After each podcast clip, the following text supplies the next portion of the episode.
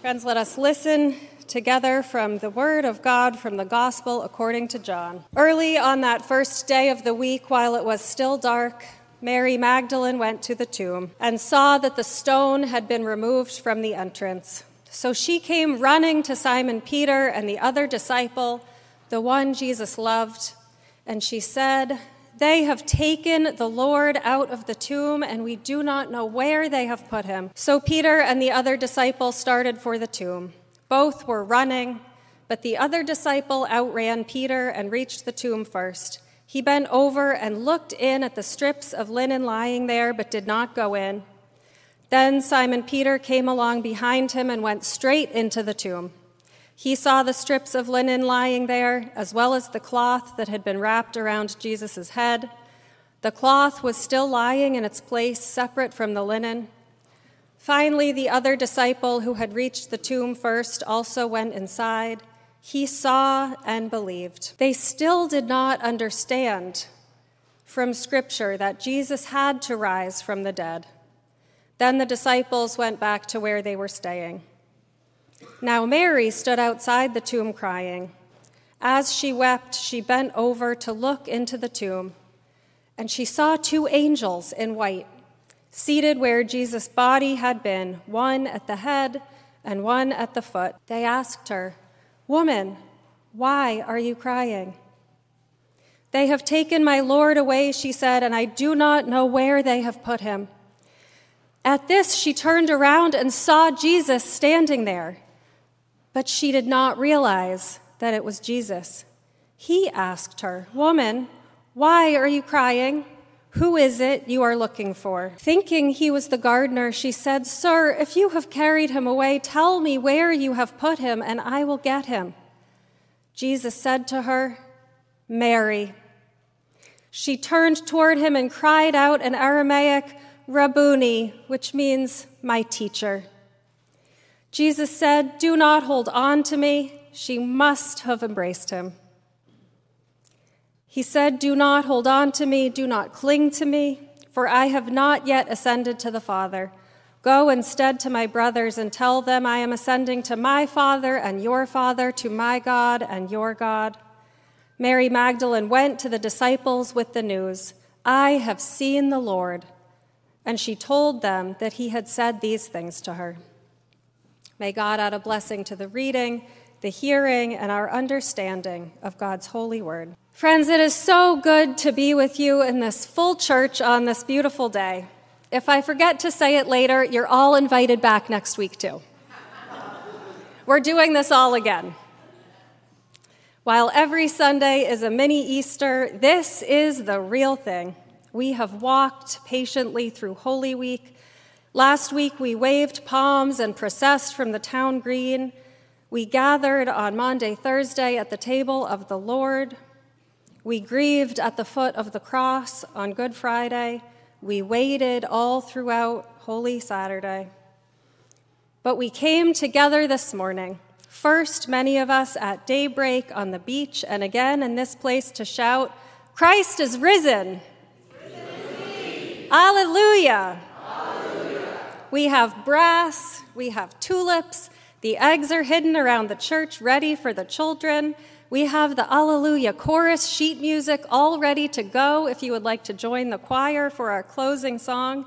This is the day. We are here to celebrate the good news. Love has won, life has overthrown death, separation has given over to connection. I love the welcome statement here at First Church. We say it faithfully every week, and we also have it on the walls in every bulletin. No matter who you are or where you are on life's journey, you are welcome here, regardless of any categories we might devise to separate us. But sometimes I have to add to it, throw you all a little curveball to make sure that you're paying attention, especially if you have it memorized. Many of you do. And one of the things I say every once in a while is you are welcome here if you feel like you know exactly what you believe, and you are welcome here if you come full of questions. You are welcome here if you have no idea what it is that you believe. You might be here this morning just for the pure joy of it. You might be here because of the faith that someone else has passed on to you. You might be here because someone beside you urged you to come. You might be here without really knowing why. But we are all here together. Praise be to God.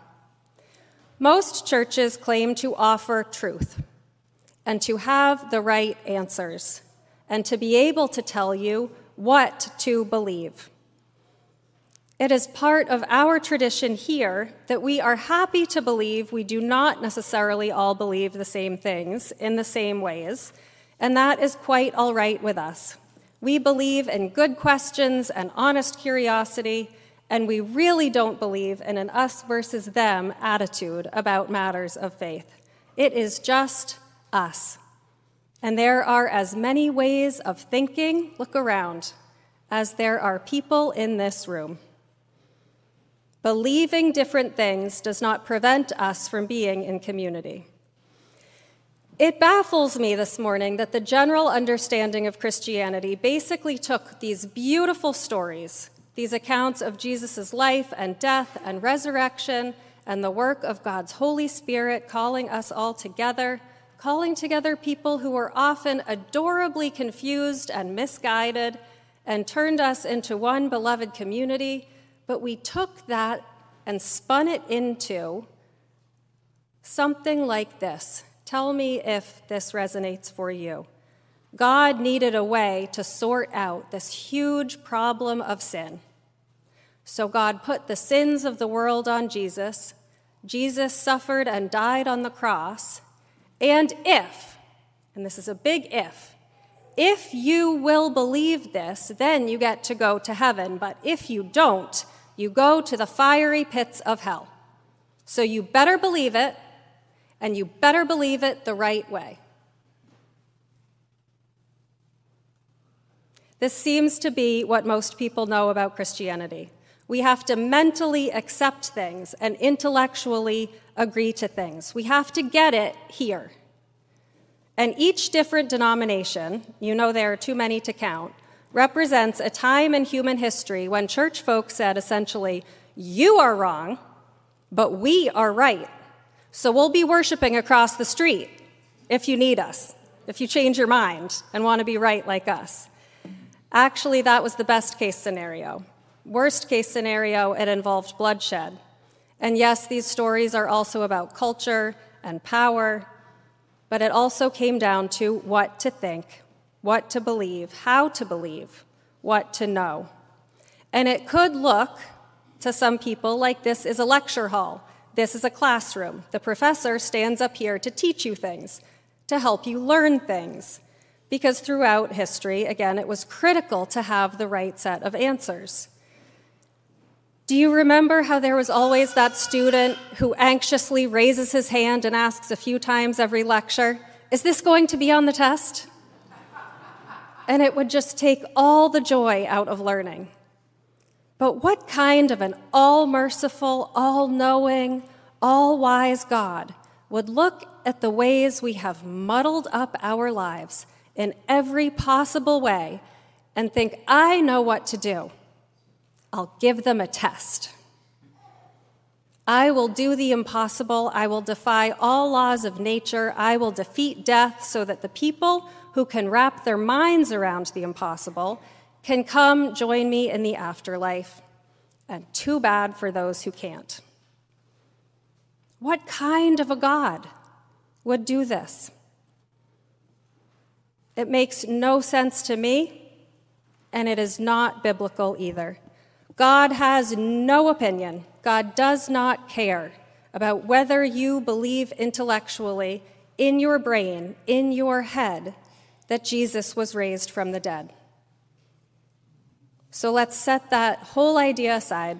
Let's not be anxious students. No, this is not going to be on the test, because there is no test. We are here for the joy of learning and growing together. God cares instead that you believe this with your heart and soul by entering into an experience of the good news of the resurrection. It matters that you believe this with your hands and with your feet. It matters that you believe this with your days, What Mary Oliver would say, it matters that you believe it with your one wild and precious life. It matters that you believe this with how you treat one another. But it does not matter that you believe if by believing you mean that you have a set of right answers to questions in your mind. We can and should be full of curiosity and questions, but the best kind of question is whether your living reflects back the deeper truth of the story. Can reflection happen in your life? Can you stay open to the possibility that God is capable of beginning again with you, no matter what? No matter what you have done, no matter how you are feeling, God is capable of resurrection in your own life. That isn't something to know in your mind. That is a way of being. And in the meantime, your questions, even what feel like nagging doubts, make you no less a follower of Jesus. Let's take Mary. Surely she is the best model of faithful living. She is in every gospel writer's account of what happens at the cross and the tomb. She goes to the tomb at first light. She runs to get the others. She returns again. She waits outside the tomb. She preaches the first Easter sermon when she says, "I have seen the Lord." But did you notice?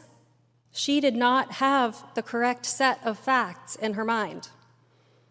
She says, "They have taken away my Lord, and I do not know where they have laid him." She did all the right things, but she didn't get it here. She speaks directly to Jesus without even realizing it's him. But she knows in other ways how to respond to resurrection. The beloved disciple also, let's look at him. The scripture says, he saw and believed, but the very next line, he did not understand.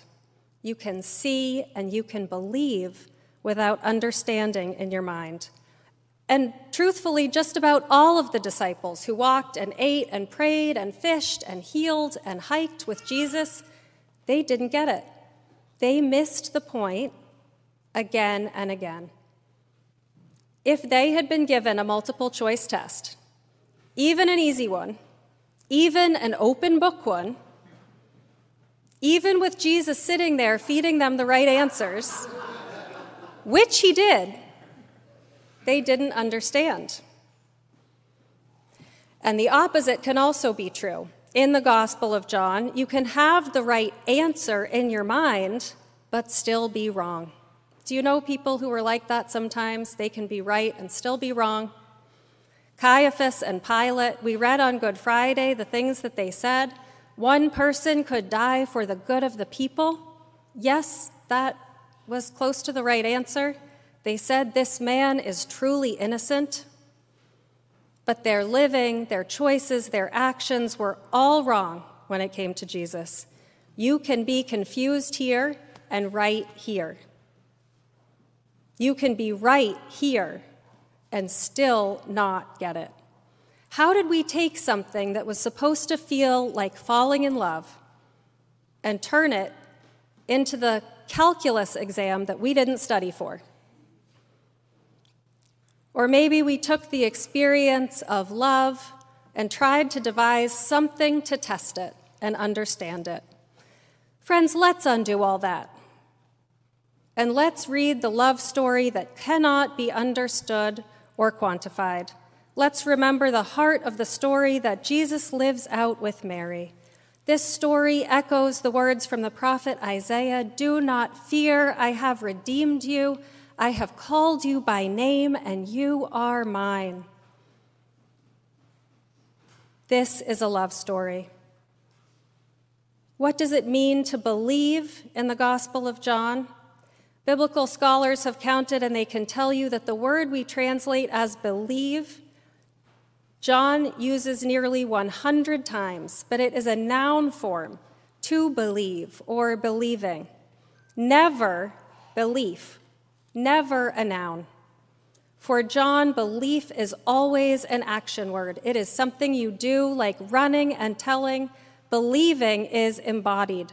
Just as the incarnation and resurrection were an embodied act, Jesus was not resurrected as a thought or an idea, but as a living human being. In Braiding Sweetgrass, Robin Kimmer says, "In indigenous ways of knowing, we understand a thing only when we understand it with all four aspects of our being: mind, body, emotion, and spirit." Pastors often say something like this to couples preparing to get married. You cannot promise to love someone till death do you part if loving means a warm, fuzzy feeling that you can have in your heart, if love is the noun, if it is something that you either have or you don't. But you can promise to love, the verb. You can promise to act lovingly toward one another, no matter how you might be feeling in any given day. That you can promise. You can promise to be loving. In the same way, belief is not a noun. It is not something you can have or possess. It is something that you get to do. You have to get outside of your head and tap into an embodied wisdom. Jesus came in the flesh to live among us, to connect with us through water and bread and cup. Jesus is embodied. We know the resurrection in our bodies, in our hearts, and in our souls. Don't we, friends? Don't we know in other ways, in embodied ways, that this story is true? Doesn't this story speak right to your heart and your soul, even if it speaks right past your brain? Do you hear the tenderness in the story?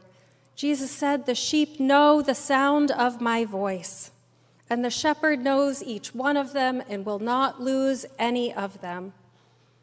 It is then that Jesus says, "Mary," and that's when she knows it is him, when she hears the sound of her voice and she calls him Rabboni, my teacher.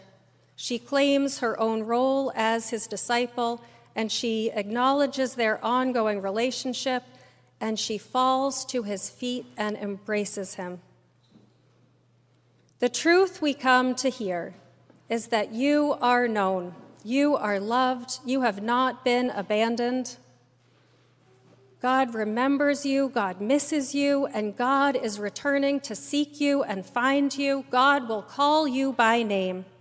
Like he called Mary, like he called Lazarus, come out from the tomb. You don't have to stay stuck, feeling bound up and decaying. No, you are free, free for living, free for loving, free for belonging, free for relationship. Listen for God calling your name. God is seeking you. Know this. Friends, there is so much more to say. The Gospels are so full of wonderful resurrection stories that we read them for all 50 days, all the way through the Easter story until Pentecost on May 28th. But like I said, you'll have to come back next week to hear them. In the meantime, go on believing.